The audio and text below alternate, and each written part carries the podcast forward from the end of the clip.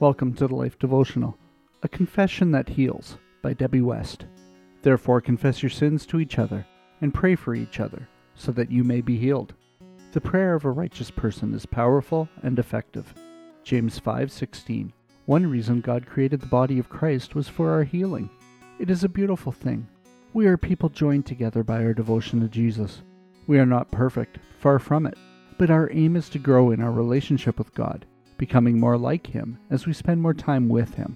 Strongholds of pride, addiction, fear, and ungratefulness can hold us back from accepting God's gifts of grace and peace, and from our fellowshipping with each other. Therefore, God made a way for us to overcome our strongholds. It is only through honesty and confession that we are set free. We must be honest with ourselves and with God, but we must also be open with our fellow believers.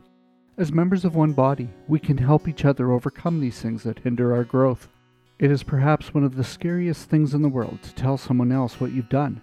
Fear of rejection is real, but to confess your sins to someone who demonstrates the compassion and grace of our Lord is liberating to our core.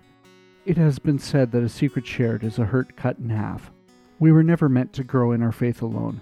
We were made for intimacy with each other. In order for intimacy to happen, we must bear each other's burdens. Don't suffer in isolation. Confess to a trusted fellow believer to find healing. Show grace to those who share their hurts with you. Pray for each other. A prayer for today. Lord, help me find trustworthy people with whom I can confess my sins and strongholds. Help me be open and gracious to those who share their hurts with me. Amen. Go deeper. If you have hurts in your past that continue to haunt you, pray for God to show you who you can confess those hurts to. We have mentors online who are ready to listen and support you come see us at thelife.com slash prayer.